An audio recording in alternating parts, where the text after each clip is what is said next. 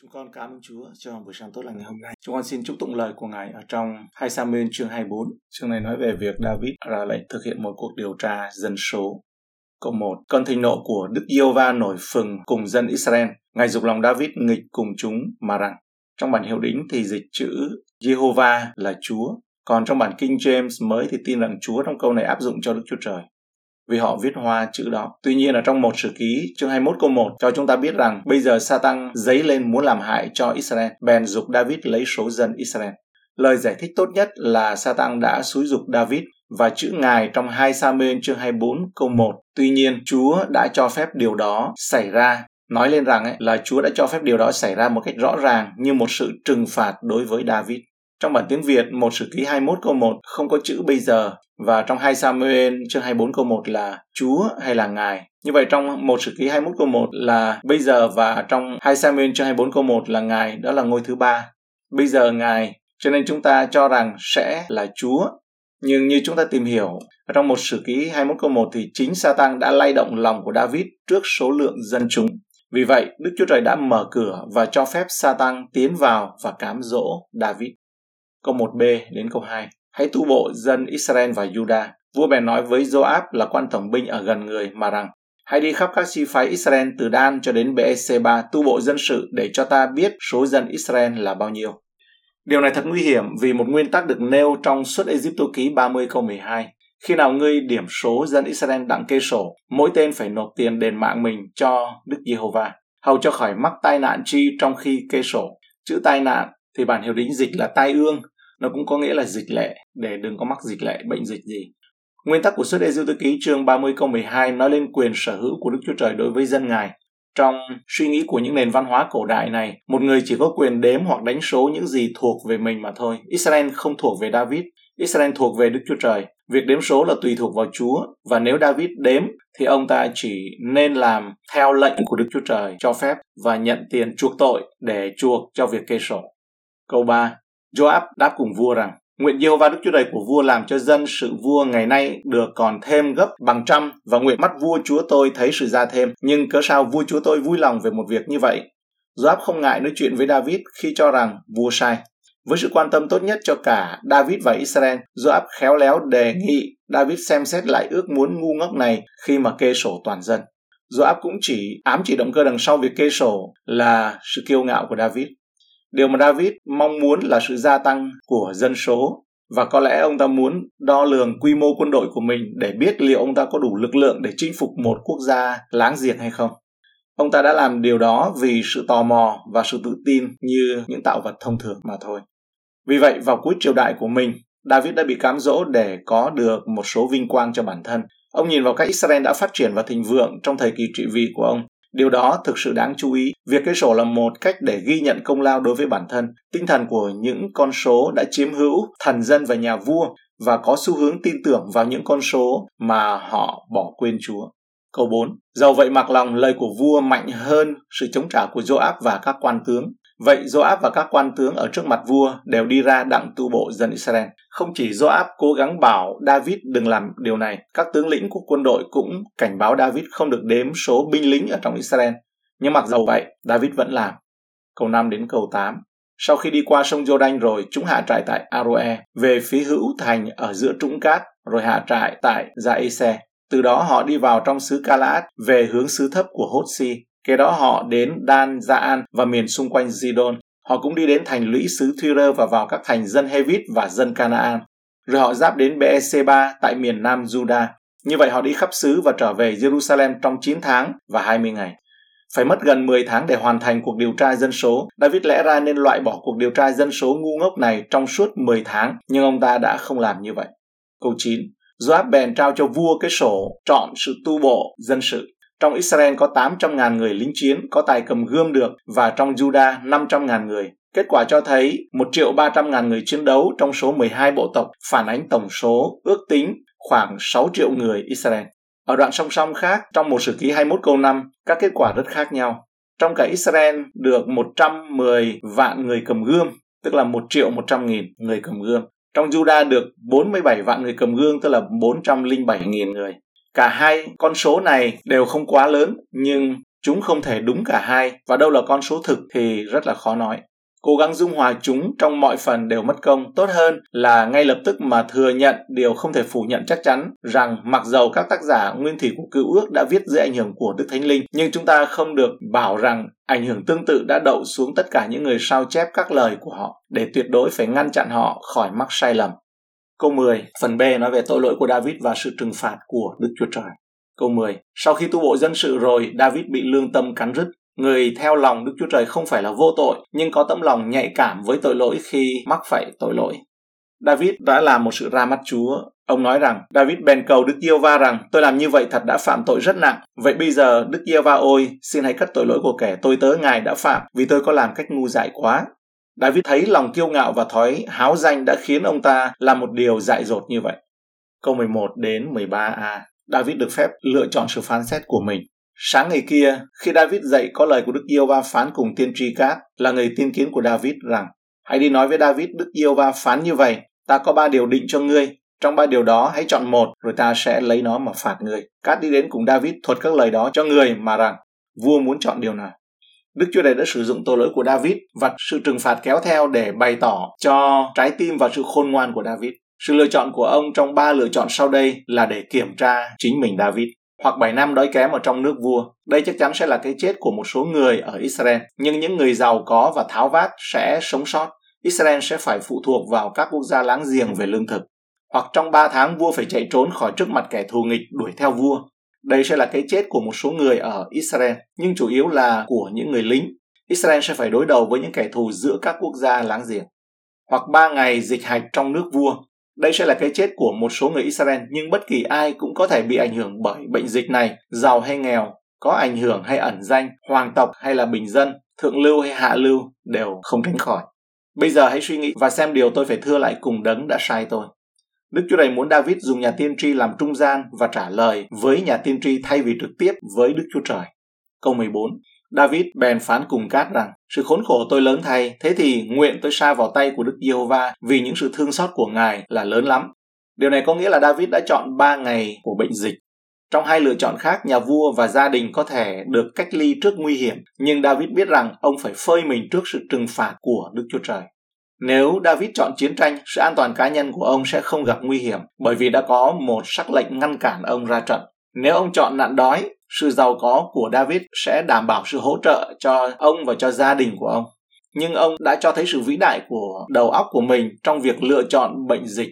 Trước những tàn phá mà bản thân và gia đình ông phải tiếp xúc bình đẳng với những người nghèo nhất trong số các thần dân của mình. Nhưng chớ cho tôi xa vào tay của loài người ta. Điều này có nghĩa là David đã chọn 3 ngày của bệnh dịch. Trong hai lựa chọn còn lại, Israel hoặc dựa vào lòng thương xót của các nước láng giềng như trong nạn đói hoặc bị kẻ thù tấn công. David biết rằng Đức Chúa Trời đầy ân điển và nhân từ hơn con người rất nhiều. Câu 15. Vậy, Đức Giê-hô-va khiến dịch hạch phá hại trong dân Israel từ buổi sớm mai cho đến thì giờ Ngài đã nhất định. Trong dân sự, từ Dan đến BEC3 chết 7 vạn người, tức là 70.000 người. Bệnh dịch đã hủy diệt tấn công Israel một cách rất là nặng nề. Đây là một tai họa lớn cho Israel. Một bệnh dịch tàn khốc đã tấn công rất nhiều người trong khoảng một thời gian rất ngắn như vậy. Câu 16 Thiên sứ giơ tay ra trên Jerusalem đặng hại nó, song Đức Giê-hô-va hối hận về tai họa ấy, bèn phán cùng thiên sứ hành hại dân sự rằng, thôi, bây giờ hãy rút tay ngươi lại. Bây giờ thiên sứ của Đức Giê-hô-va ở gần sân đạp lúa của Arauna, người Sebusit. Điều này biện minh cho sự khôn ngoan của David khi để mình thà rơi vào trong tay Đức Chúa Trời. Ông không thể tin tưởng nhờ con người mà có thể thoát khỏi sự hủy diệt. Câu 17 David thấy thiên sứ hành hại dân sự bèn thưa với Đức Yêu Va như vậy. Ấy chính tôi đã phạm tội, tôi là kẻ có tội, còn các con chiên kia có làm chi, nguyện tay Chúa chỉ hành hại tôi và nhà của cha tôi. Giống như một người chăn chiên chân chính, David yêu cầu hình phạt dành cho ông và gia đình ông. Có một mục đích khác cần hoàn thành, Đức Chúa Trời không chấp nhận lời đề nghị của David. Phần C, David dựng bàn thờ, câu 18 đến 19.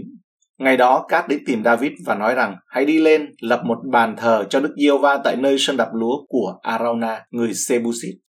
Vậy, David theo lời của Cát đi lên y như Đức giê va đã phán dặn người. Đây là nơi David đã gặp thiên sứ của Chúa và là nơi Đức Chúa Trời giải cứu khỏi bệnh dịch trước khi nó đến Jerusalem. Bây giờ Đức Chúa Trời muốn David gặp Ngài ở đó để thờ phượng. Sân đập lúa thường ở trên cao để hứng từng cơn gió nhẹ và một số khu vực ở phía bắc thành phố của David được nêu ra. Sân đập lúa Arona có cả một lịch sử phong phú và một tương lai phong phú ở trong hai sử ký chương 3 câu 1. Salomon khởi cất đền của Đức giê va tại Jerusalem trên núi Moria là nơi Đức giê va đã hiện ra cùng David cha người tại trên chỗ mà David đã dọn, tức là trong sân đạp lúa của Otnan, người Sebusit. Tên Arona cũng là một tên khác của Otnan. Cho chúng ta biết rằng sân đạp lúa của Arona nằm trên núi Moria cùng một ngọn đồi nơi Abraham dâng Isaac. Sáng thế ký chương 22 câu 2 thì nói, Đức Chúa Trời phán rằng, hãy bắt đứa con một người yêu dấu là Isaac và đi đến xứ Moria, nơi đó dâng đứa con làm của lễ thiêu ở trên một hòn núi kia mà ta sẽ chỉ cho. Và cùng một khu đồi nơi Chúa Giêsu chết trên thập tự giá. Sáng thế ký 22 câu 14. Abraham gọi chỗ đó là Jehovah Jireh, bởi cơ ấy ngày nay có tục ngữ rằng trên núi của Đức Jehovah sẽ có sẵn sẵn. Câu 20 đến 21. Arauna ngước mắt lên, thấy vua và các tôi tớ người đi tới trước mặt mình, liền đi ra và sấp mình xuống đất trước mặt vua. Đoạn Arauna nói, cớ chi vua chúa tôi đến nhà kẻ tôi tớ vua. David đáp, ấy đặng mua sân đập lúa ngươi và xây tại đó một cái bàn thờ cho Đức Giê-hô-va để ngừng tai họa hành hại dân sự. David muốn biến nơi trấu rạ được tách ra khỏi hạt lúa này thành nơi tế lễ và thờ phượng. Nó sẽ vẫn là nơi hy sinh, tế lễ và thờ phượng vì mảnh đất mà David mua này đã trở thành địa điểm xây dựng đền thờ của Salomon sau này. Trong một sử ký chương 21 từ câu 28 cho đến chương 22 câu 5. Câu 22 đến 23. Arona tâu với David rằng, xin vua chúa tôi hãy dâng làm của lễ, điều gì vua lấy làm tốt lành. Này, những bò dùng làm của lễ thiêu, cộ và ách bò dùng làm củi để đốt của tế lễ.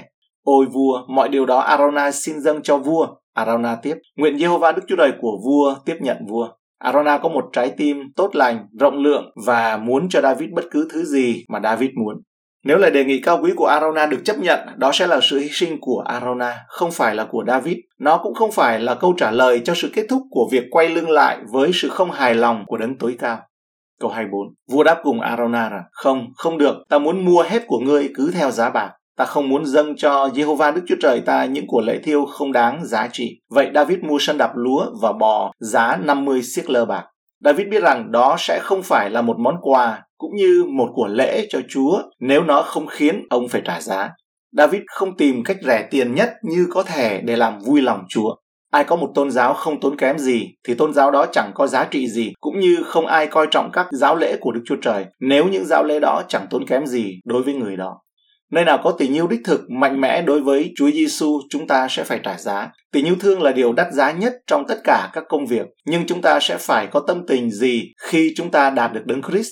Bạn không thể vì Ngài mà từ bỏ mà không lấy lại tất cả những gì bạn đã từ bỏ, nhưng được thanh tẩy và biến đổi. Câu 25 Người lập tại đó một bàn thờ cho Đức Giê-hô-va và dâng của lễ thiêu cùng của lễ thủ ân.